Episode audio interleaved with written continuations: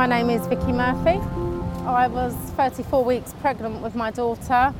Me and Marc, my husband, we went for a little stroll around this left headland here. The tide just come from nowhere. One minute it was up to our ankles, and then it was up to our knees, and then before we knew it, we had waves smacking us in our face and going over our heads. I said to my husband, just, just be honest with me, we're, we're not going to make it back round, are we? And he said no. If it wasn't for the bravery of the RNLI, we, we wouldn't be here, and neither would the three lovely children that we have.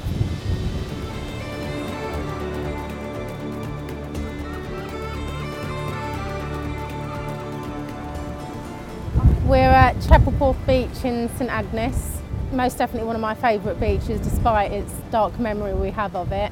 We have a lot of childhood memories here. My husband also proposed to me on this beach. we came and visited for the day. Me and my husband Marc, we went round this left headland here. Just had a stroll. The, the tide was out at the time and we um, actually settled down on Willcotes Cove, which is just round this headland here laid there for a while. I ended up falling to sleep, and the next thing I knew, he, he, he woke me and said, We better get, get, get moving because the, the tide's coming in. And we um, took a slow stroll back round. The tide just come from nowhere. And then before we knew it, we had waves smacking us in our face and going over our heads. I knew we were in trouble. I said to my husband, just, just be honest with me, we're, we're not going to make it back round, are we? And he said no. We actually said goodbye to each other because we knew there was no way out. Being 34 weeks pregnant, I couldn't really move at a, a fast pace, certainly not the pace that he, my husband, wanted me to. There was a boulder there which my husband managed to grab onto, and I just remember these waves crashing right, right over us. It was taking us to and fro, and we were literally being thrown up against the cliff.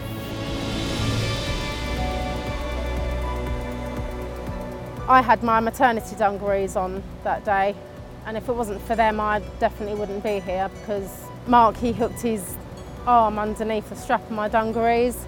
I just remember looking up at him through the surf and thinking, please don't let go of me because I could feel the rip taking my body like that. My body was horizontal. He looked down at me as if to say, I don't think I can hold you any longer he put his arm under the strap of my dungarees and it was that strap that saved my life basically.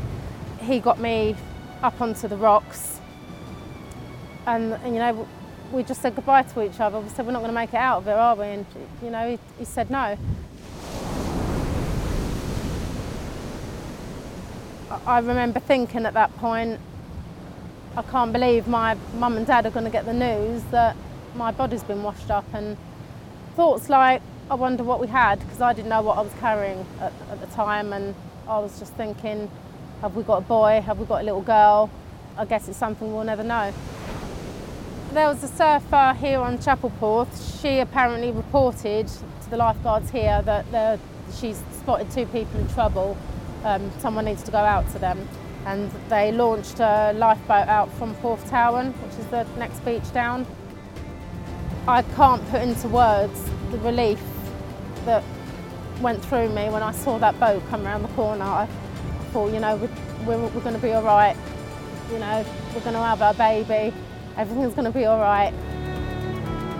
But they couldn't bring the boat right into the cove where we were because it was it was quite choppy out there. It was four to six foot waves. Chris Lowry, he was one of the lifeguards. He jumped out the boat and he came and got me, and then he went back for Marc. And that's when they took us back to Porthtowan, where an ambulance van was waiting for us. They took us to Treliske Hospital where they monitored the baby because I honestly thought I'd lost her. I didn't feel any movement or anything like that. They picked up a heartbeat, which was just amazing.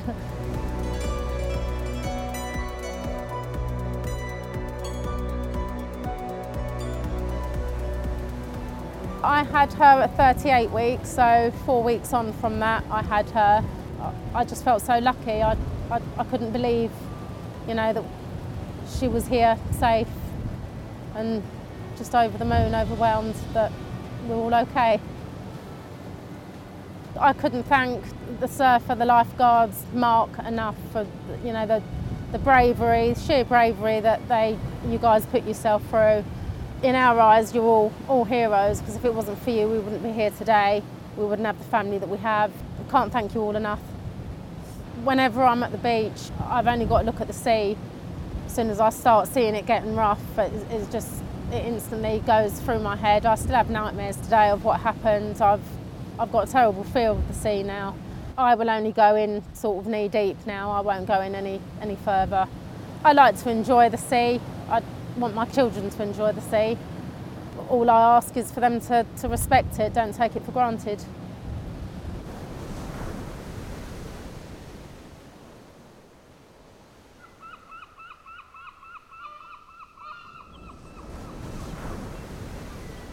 Hello, this is Louise Minchin. You've been listening to the RNLI's 200 Voices collection. To hear more remarkable stories, head to rnli.org slash 200 voices or subscribe to RNLI wherever you get your podcasts.